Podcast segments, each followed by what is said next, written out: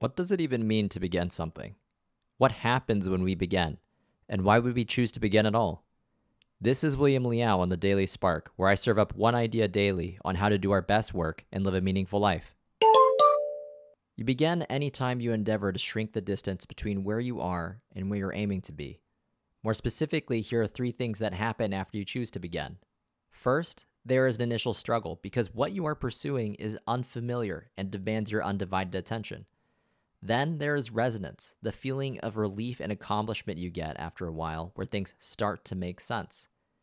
And then finally, the option to begin again presents itself the option to shift your attention to ways you can grow further still and to repeat the process of struggle, resonance, and growth once more.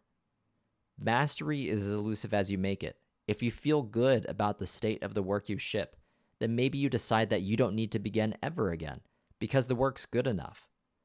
On the other hand, you may find yourself being the kind of person who chooses to begin again and again, if only to see how you, the work, and the people you aim to serve might be transformed by it.